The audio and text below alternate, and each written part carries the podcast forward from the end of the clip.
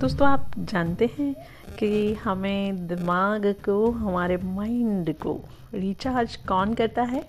बहुत सारी चीज़ें हैं। आइए मैं आपके साथ शेयर करती हूँ। जैसे मोटिवेशनल सेमिनार्स में हिस्सा लेना चाहिए और ऐसे ही टेलीविज़न प्रोग्राम्स या वीडियोस देखना चाहिए जो आपको इंस्पायर या मोटिवेट करें। Self improvement and personal development की किताबें और प्रेरणादायक लेख मोटिवेशनल आर्टिकल्स हमें पढ़ना चाहिए। ऐसे प्रेरणादायक लेख, अर्थात मोटिवेशनल आर्टिकल्स एवं किताबें हमारे माइंड को रिचार्ज कर देती हैं दोस्तों। तो फिर हो जाइए रिचार्ज और एक मैसेज के साथ कि आप और हम सभी को वर्तमान में जीना चाहिए।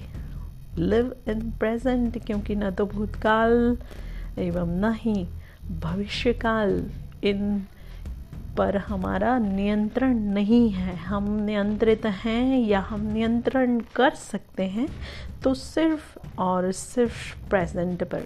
तो लिव इन प्रेजेंट वर्तमान में जिए। मिलते हैं एक और एपिसोड में। Tata bye take care